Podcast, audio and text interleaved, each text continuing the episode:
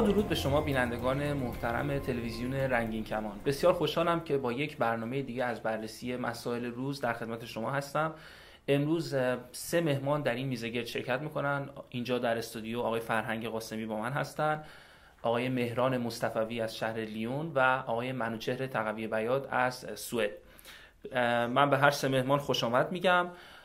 و بلافاصله با اجازه دوستان برنامه رو شروع می‌کنم. از آقای مصطفی پرسش اولم رو می‌پرسم. آقای مصطفی همونطور که می‌دونید در واقع حالا به مناسبت این پرسش اول من به مناسبت 14 اسفند و سالروز درگذشت دکتر مصدق هستش.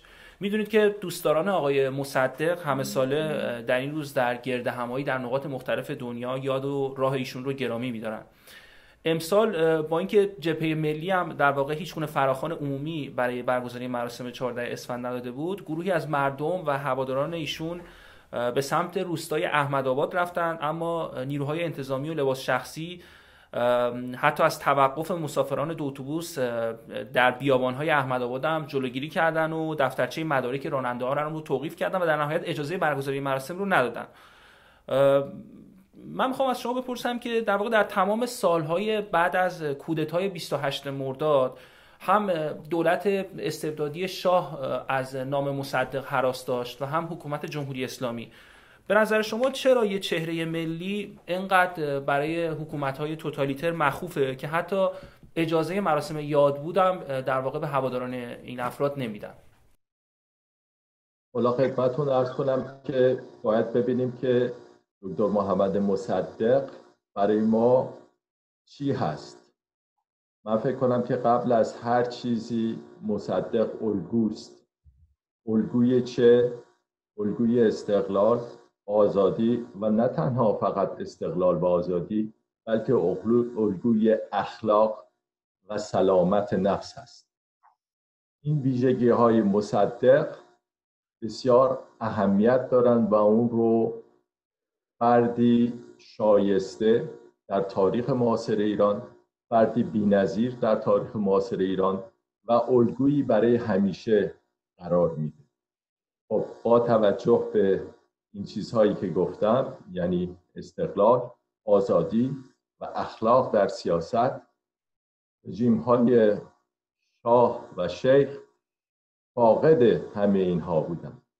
نه آزادی و دموکراسی سرشون می‌شد نه به استقلال میهن دل بسته بودند و نه خصوصا اخلاق در بین اونها وجود داشت. مسلما در زمان شاه حتی به وصیت دکتر مصدق نذاشتن که عمل بشه و اون جایی که دوست داشت خاک بشه نگذاشتن کنار شهیدان سی تیر. و ما فقط در دوره کوتاه اول انقلاب بود که بزرگترین گرد همایی ها رو در همون اسفند ماه اول انقلاب بر سر مزار مصدق شاهد بودیم که جمعیت میلیونی که نشون می‌داد عشق مردم رو به مصدق در اونجا حضور یافتیم. و فراموش نکنیم چون من خودم شاهد زنده این ماجرا بودم در اولین تظاهرات بزرگی که در جریان انقلاب صورت گرفت اولین خیابون رو مردم به نام مصدق کردن. خیابون پهلوی رو. و همون موقع با شادی من شاهدش بودم. واقعا بسیار زیبا بود. گفتن که این خیابان به نام دکتر محمد مصدق باید ثبت بشه. و ثبت هم شد.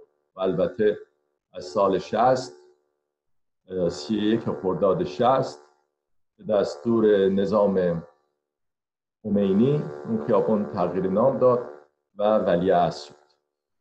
و متاسفانه آخرین مراسم مهمی که برای مصدق گرفته شد در ایران در سال اسفند 59 بود در دانشگاه تهران و متاسفانه از اون به بعد این رژیم جمهوری اسلامی با توجه به کینه ای که آقای خمینی نسبت به مصدق داشت تا جایی که از استخوان پوسیده و فرد غیر مسلمان از اون اسمی برد و این کینه خودشون نشان می‌داد.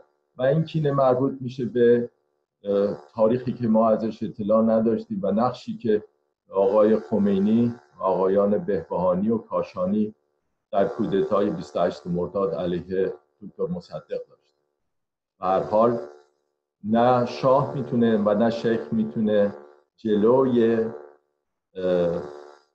باعث بشن که فراموش بشن این الگو برای که یک الگوی زیبا هرگز فراموش نمیشه. و امیدوارم که ما بتوانیم راه اون الگو را ادامه بدیم. بسیار سپاسگزارم از شما. آقای قاسمی شما چی فکر می‌کنید؟ محمد مصدق برای شما یک شخصیت بود یک شخصیت مورد علاقه بود یا یک روش و منش سیاسی بود یک فرهنگ بود یک ایدئولوژی بود؟ چه چیزی چرا در واقع انقدر تاکید دارید برای اینکه نام مصدق بایستی در تاریخ ایران بدرخشه و جوانها بیشتر آشنا باشن با ایشون؟ بله البته تاکید من زیاد در این زمینه مهم نیست بلکه این یک چیزیه که در بطن جامعه وجود داره. در بطن جامعه ایران وجود داره و اون علاقه که به مصدق هست. در واقع به کمتر کسی در تاریخ ایران ما دیدیم که باشه. اما چجوری میشه که یک کسی مثل مصدق میشه؟ یک انسانی تبدیل به مصدق میشه. همونطوری که آقای مهران مصطفوی گفتند مصدق نه تنها طرفدار آزادی استقلال و دموکراسی در ایران بود بلکه در عمل یک سری نظریاتی رو که در نظر داشت تونست اینها رو به مرحله عمل در بیاره. یک سیاستمدار تفاوتش با کسانی که تئوریسینن تفاوتش با کسانی که فیلسوفن اینه که بتونن بتونه در یک مواقع خاصی از تاریخ آنچه را که فکر می‌کنه تبدیل به عمل بکنه و مصدق روی اصل استقلال یعنی اجازه ندادن به استعمار و استثمار در دخالت در کشورش و روی اصل آزادی در دوره‌ای که قدرت دستش بود پافشاری کرد و عملا نشون داد که از عهده این کار برمیاد و برآمد. یعنی با دست خالی به جنگ بزرگترین قدرت استعماری جهان یعنی انگلیس رفت و با دست خالی به دادگاه لاهه رفت و پیروز شد و در نیویورک در مقابل سازمان ملل پیروز شد. یک چنین شخصیتی بدون اینکه یک قطره خون از دماغ کسی بریزه تونست اون قدرت بزرگ رو به زانو دراره و تونست اون قدرت بزرگ رو از ایران بیرون بکنه. ببینید این مصدق با این اعمالش تونست یک سرمایه ملی باشه. من در این زمینه مقاله این نوشتم. یک سرمایه ملی بشه. یک قهرمان ملی تبدیل به یک سرمایه ملی شد. سرمایه ملی یعنی چی؟ سرمایه اصلا یعنی چی؟ سرمایه اون چیزیه که در واقع میمونه در موارد ضروری شما باید ازش استفاده بکنید. مصدق کسی بود که تبدیل به یک مکتب سیاسی شد. و این مکتب سیاسی مثل یک سرمایه میمونه و این سرمایه می‌بینیم که در طی تاریخ ارزش اضافی فرهنگی اجتماعی و سیاسی تولید می‌کنه. برای همینه که مردم انقدر علاقمند به مصدق هستند برای همینه که کسانی که ضد آزادی استقلال و دموکراسی هستن از مصدق و امثال مصدق خوششون نمیاد. و بنابراین چه در زمان شاه من خودم می‌رفتم به اتفاق پدرم و دوستان پدرم می‌رفتیم به احمد آباد ما رو جلومون رو میبستن و نمیذاشتن بریم در چهارده اسفند به حال یاد بودی رو زنده بکنیم. و با سربازا ما رو برمیگردوندن باز برمیگشتیم میآمدیم. و این بارها اتفاق افتاده. در زمان و حادثه ای که دیروز اتفاق افتاده که یک عده از مردم پا شدن رفتن به که بیشترشون افراد وابسته به نهضت ملی و جبهه ملی بودن و اینها رو راه ندادن و برگشتن اومدن که گزارش رو برای ما فرستادن که در سایت رنگین کمان هستش. بسیار ممنونم از شما. آقای تقوی بیات من می‌دونم که شما به شعر شعر معاصر و شاعران معاصر علاقمند هستید. خب یکی از شاعرانی که در واقع کودتای 28 مرداد تاثیر شگرفی روی افکار و اندیشه ایشون داشت مهدی اخوان سالس بود که یک شعری هم در واقع درباره مصدق گفته که گفته شده که اون پیر احمد آبادی که در شعر ایشون اومده منظورش محمد مصدق بود. البته بعدا گفته بعد از اون یعنی در طول اون خفقان نام محمد مصدق رو در شعرش نیورده ولی بعدها خودش اشاره کرده. می‌خواستم نظر شما رو در این زمینه بدونم. یعنی مسئله اساسا شاعرها و هنرمندا دیدگاهشون در مورد دولت مردان و دیکتاتوری حاکم چجوری هست و چجوری بایستی باشه؟ شما در این زمینه چه نظری دارید؟ من خدمت بینندگان سلام عرض کنم و همه پارسی زبانانی که در سراسر جهان پراکنده شده. ببینید دکتر مصدق شخصیتی است که از کودکی یعنی از نوجوانی تا تقریبا پیری یعنی شست دکتر مصدق شست سال در صدد رهایی میهن ما از چنگال استعمار کهنه انگلیس. و این شست سال رو او مداوما همیشه در حال پیدا کردن جستجو کردن راحل بوده برای اینکه بتونه استعمار انگلیس رو از زندگی ما بیرون کنه. و نهایتا هم این کار در سن خیلی خیلی بالای زندگی مصدق اتفاق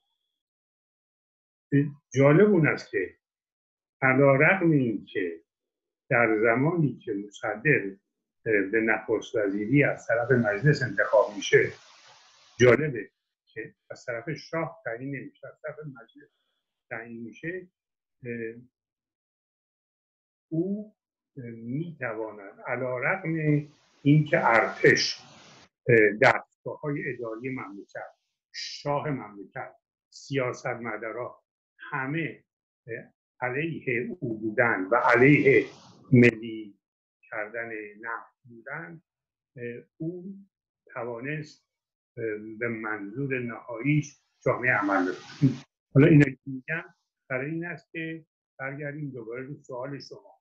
بیشتر برای این است که بگم اونچه که ما از مصدق می‌دونیم و می‌شناسیم اونچه که امروز اتفاق میفته این علا این است که نه حکومت شاه و نه حکومت خمینی و نه حکومت فعلی اینها اجازه نمی‌دادن مردم مصدق رو بشناسن.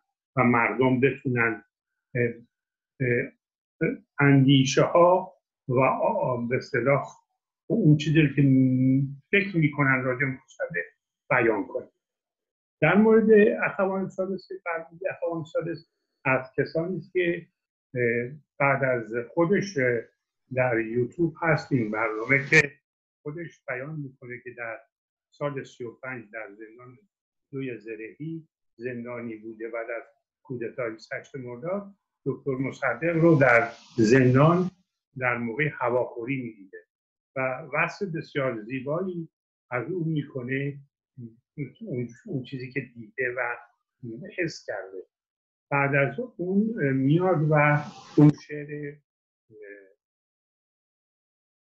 تسلا و سلام رو در مورد دکتر مصدق می که بعدها این تبدیل میشه به یک سرودی که برای مصدق سروده شده.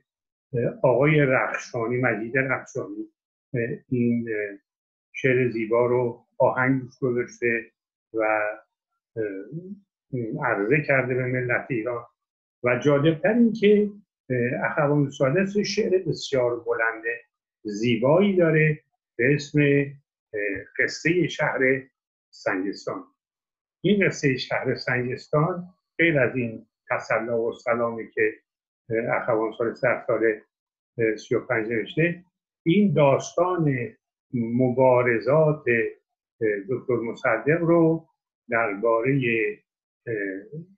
کوتاه کردن دست انگلیس ها و کودتای هشت مرداد بسیار زیبا در یک قصیده بسیار بلند بیان می‌کنه.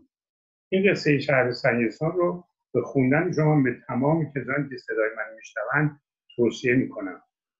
این اینطور شروع میشه که میگه دو تا کفتر نشستند روی شاخه صدر کهنسالی که رویده غریب از همگنون در دامن کوهی قوی کرد این دو تا کبوتر با هم دیگه صحبت می‌کنن. میگن این مردی که اینجا افتاده و صورتش, صورتش رو پوشیده پوشیده کیه؟ و یکی دیگه به اون یکی میگه یکی آواره مرد است این پریشان گرد همون شهزاده از شهر خود رانده نهاده سر به صحراها گذشته از جزیره ها و دریاها نبرده ره به جایی خسته در کوه و کمر مانده. این قصه رو ایشون ادامه میده و میره به اونجایی که میگه که و سنگستان گمنامش که روزی روزگاری شب چراغ روزگاران بود نشید همگنانش آفرین, آفرین را و نیایش را. سرود آتش و خورشید و باران بود اگر تیر و اگر دی هر کدام بود. به فرق سود و آزین ها بهاران در بهاران بود. بعد و سیادان دریابارهای دور و بردنها و بردنها و بردنها و کشتی ها و کشتی ها و کشتی ها و گزنه ها و کشتی ها که اشاره است به قارت نفت از ایران. و نهایتا در آخر این قصه میگه این شهزاده سرش رو به درون کار می‌کنه و می‌پرسه از غار. بگو آیا مرا دیگر امید رستگاری نیست؟ انعکاس صدا میگه صدا نالنده پاسخ داد کاری نیست. یعنی نمیگه که نیست. میگه انعکاس صداش اینطور میگه. و این رو مبادا خواننده تصور کنه که اخوان سالس گفته نیست. اخوان سالس باور داره. ما هم باور داریم که ملت ما روزی به رهایی و آزادی دست خواهد. خیلی ممنونم ازتون. من فکر می‌کنم که اینجا بحث مصدق رو که با شعرم ختم شد ببندیم و یک بحث دیگر رو شروع کنیم سپاسگزاری می‌کنم از شما.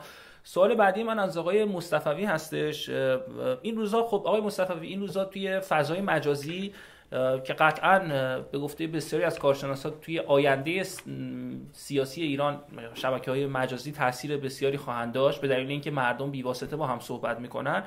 یک سری فعالیت هایی صورت می‌گیره که خب حالا بر چشمان تیزبین پوشیده نیست. اما خب من می‌خوام از شما در واقع در مورد بدیل سیاسی جمهوری اسلامی بحث میشه و یه عده میگن که بدیل سیاسی بایستی برنامه داشته باشه و پروژه داشته باشه. همینطوری بی برنامه هر کسی نمی‌تونه بیاد بگه من بدیل هستم. حالا به نظر من به خودی خود این بحث ها خوب مطرح میشه. اما به عنوان نمونه از یک پروژه اخیرا رونمایی شده به عنوان ققنوس که حتما در جریان هستید. که دستن در کارانش اون رو یک پروژه غیر سیاسی می‌دونن. اما خب به حال با حمایت آقای رضا پهلوی این پروژه تأسیس شده. در واقع گفتن که این پروژه هدفش اینه که یه پروژه علمیه که گروهی از متخصصان و کارشناسان ایرانی در رشته‌های مختلف از سراسر دنیا قرار گرده هم بیان و به ارائه راهکارهای علمی و عملی برای بازسازی کشور بپردازن. یه عده این پروژه رو نقد می‌کنن و میگن که در واقع در واقع پروژه ققنوس به دلیل اینکه خب کیلومترها دور از ایران و هیچ برنامه مشخصی نداره و اینکه رضا پهلوی حامی اون هست در واقع پروژه موثری نیست. اما خب حامیان طرفداران سلطنت هم این نقدا رو بر نمیتابن و بعضا حالا من دیدم فهاشی هم می‌کنن. و البته این از سوی همه گروه ها ممکنه باشه. می‌خوام نظر شما رو در مورد پروژه ققنوس بپرسم و اینکه به نظر شما این حرف درسته که چون بدیل سیاسی بایستی برنامه داشته باشه و آقای پهلوی پروژه هایی مثل ققنوس یا فرشگرد یا شورای ملی ایرانیان در واقع در کارنامهشون ثبت شده بنابراین می‌تونه بدیل سیاسی موثری باشه. والا خدمتتون ارز کنم که اینکه یک بدیل سیاسی باید برای ایران برنامه داشته باشه. مسلما باید برنامه داشته باشه. مصدق صحبتش شد دو تا برنامه داشت. آزادی انتخابات آزاد و ملی کردن صنعت نفت و در هر دوش هم موفق شد و با مردم این کارها رو انجام هر گروه سیاسی برای ایران برای مشکلات ایران باید برنامه داشته اما برنامه داشتن یک لازمه هم نیاز داره و اون شفافیت هست. یک گروه سیاسی میاد میگه من گروه کاری درست کردم و برای آینده ایران می‌خوام در زمینه های مختلف برنامه ارائه بدم و بسیار کار خوبی است و باید انجام اما اگر شما بیاید بخواید سوء استفاده بکنید یعنی هم خودتون رو گروه سیاسی بدونید و هم خودتون گروه سیاسی ندونید و بخواید از افرادی که شناسه های علمی دارن استفاده بکنید استفاده سیاسی بکنید این یه بحث دیگه است. من به سخنان مسئول ققنوس گوش دادم برای که برای مسائل علمی و رو دنبال می‌کنم. مسئله انرژی و هسته ایران رو حدود ده سال است دنبال می‌کنم. نظر دارم. دربارش خواستم ببینم که چی گفته میشه در این صحبت ها ببینید جمله کلیدی که من شنیدم این هست که ما سیاسی نیستیم اهل علم هستیم ولی از آقای رضای پهلوی رهنمود من همونجا گفتم بیچاره علم و بیچاره سیاست. برای اینکه اگر شما سیاسی نیستید خب چه رهنمودی از آقای رضا پهلوی می‌گیرید ایشون در چه زمینه علمی مقام و مرتبه بالایی دارند که به شما به شما بتونن رهنمود بده مثل اینکه من بگم که از آقای تقوی بیات درباره فیزیک و یا شیمی رهنمود می‌گیرن. خب همه تعجب می‌کنن که این چه حرفی است که من می‌زنم. من خودم در این قسمت نظر دارم و می‌تونم کار بکنم. اگر بخوام رهنمود بگیرم از آقای تقوی بیات در زمینه راه مصدق در زمینه سیاست در درباره تجربه بزرگی که ایشون داشته از اون می‌خوام استفاده بکنم و رهنمود بگیرم. خب همین جمله نشون میده که این سوء استفاده وجود داره. یعنی می‌خوان یک گروهی رو بگن که سیاسی نیست ولی عملا سیاسیه. و این بازی دوگانه است که آقای رضا پهلوی انجام میده. بازی با اینکه من هم شاه هستم هم رئیس جمهور هستم بالاخره هر چی بشه باید یک چیزی باشم این عواقب هم داره. ولی من این چیزها رو جدی نمی‌گیرم. برای که جدی نیست و وقت گذاشتن اصولا روی این گونه مسائل به نظر من بیهوده است.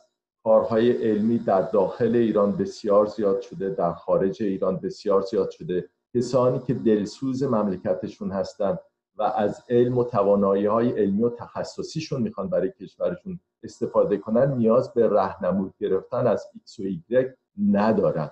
هر روز درباره مسائل مختلف ایران مقاله های مختلفی بیرون داده میشه.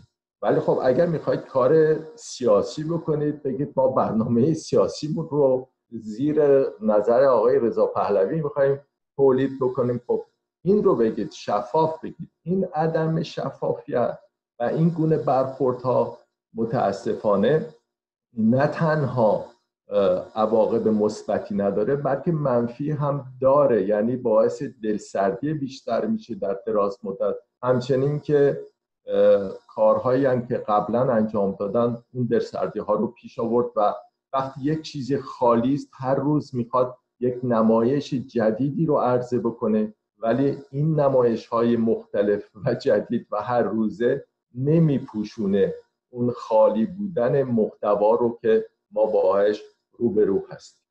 بسیار سپاسگزارم از شما.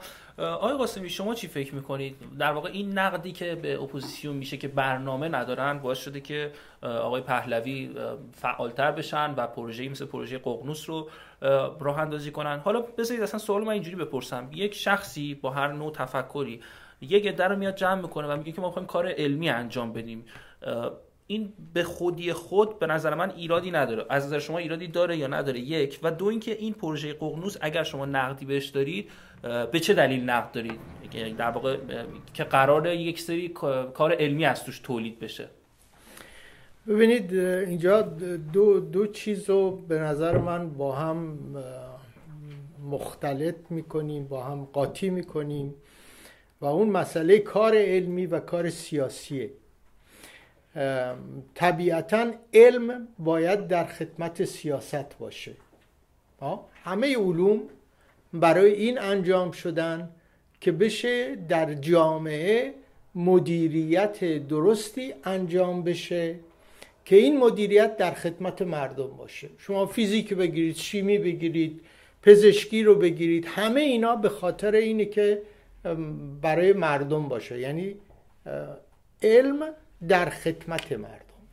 در خدمت سیاست برای اینکه سیاست مداران اداره کنندگان جامعه هستند. اما هر سیاست مداری یه مشخصاتی هست که باید داشته باشه. بزرگترین مشخصه یک سیاست مدار اعتمادیه که مردم به او می‌کنند بنابراین اگر کسی می‌خواد یک برنامه سیاسی رو تحت عنوان علمی مطرح بکنه یعنی در فرانسه بهش میگن پروژه دو سوسیته یعنی هر کسی که می‌خواد آلترناتیو بشه به قدرت برسه یک برنامه علمی رو مطرح می‌کنه عنوان می‌کنه. این برنامه علمی هر چقدر هم که با ارزش باشه تا پشتش یک آدم مورد اعتماد مردم نباشه جواب نخواهد داد. اصل قضیه اینه که مردم به یک رهبری نیاز دارن که بتونن بهش اعتماد بکنن و بتونن در موقع مناسب ازش خلع اعتماد بکنن. حالا پسر شاه چه کاری کرده که مردم بهش اعتماد بکنن. به جز اینکه پسر شاه به جز اینکه وارث سلسله پهلویه که چیزهای مثبتی رو وقتی کارنامش نگاه می‌کنیم پایین تر از دهه. یکی اینه.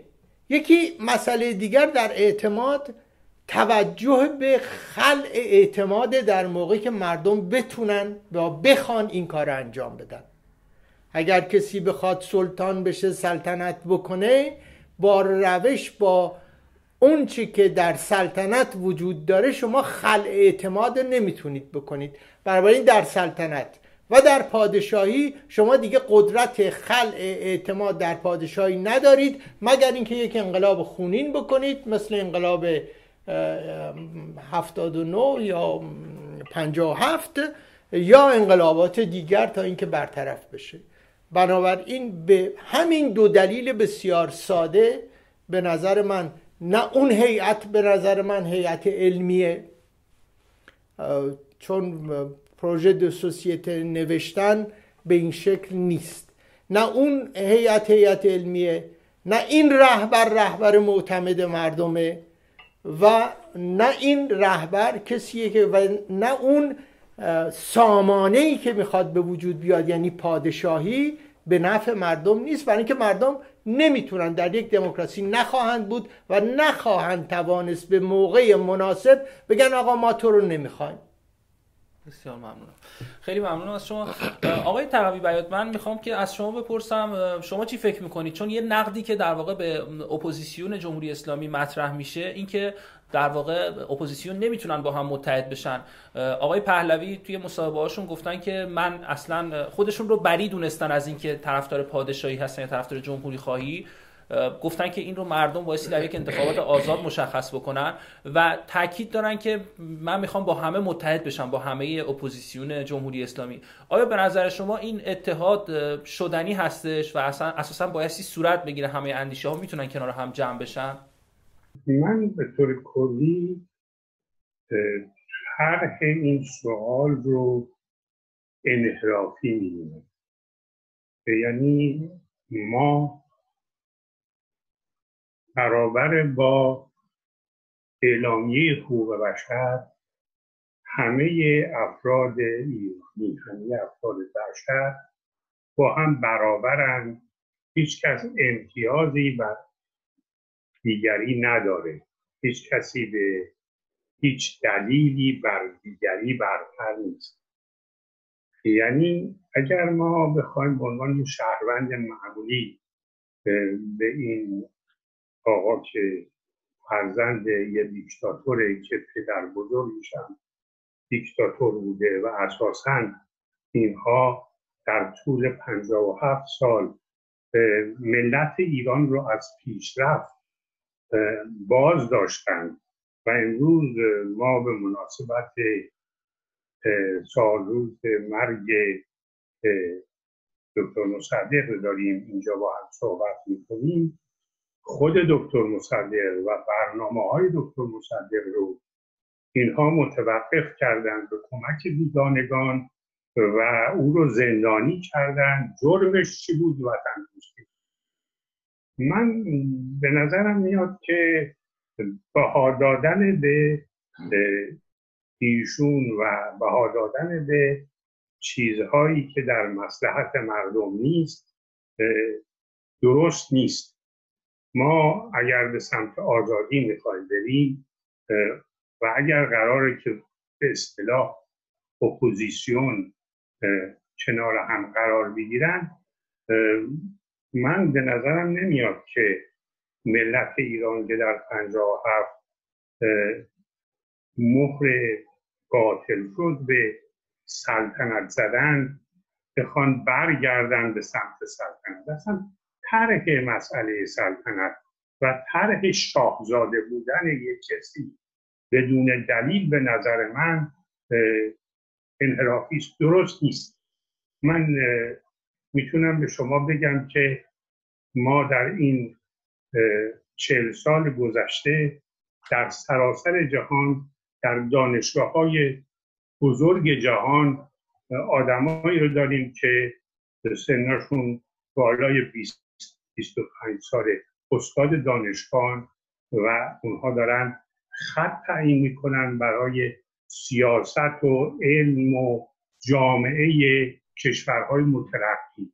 ایرانیانی که آواره شدن ایرانیانی که الان در سراسر جهان هستند دانش اونها در زمینه های مختلف ارزشمنده و اینها از ثروت ملت که از ایران گریخته و امروز در خدمت کشورهای دیگه است.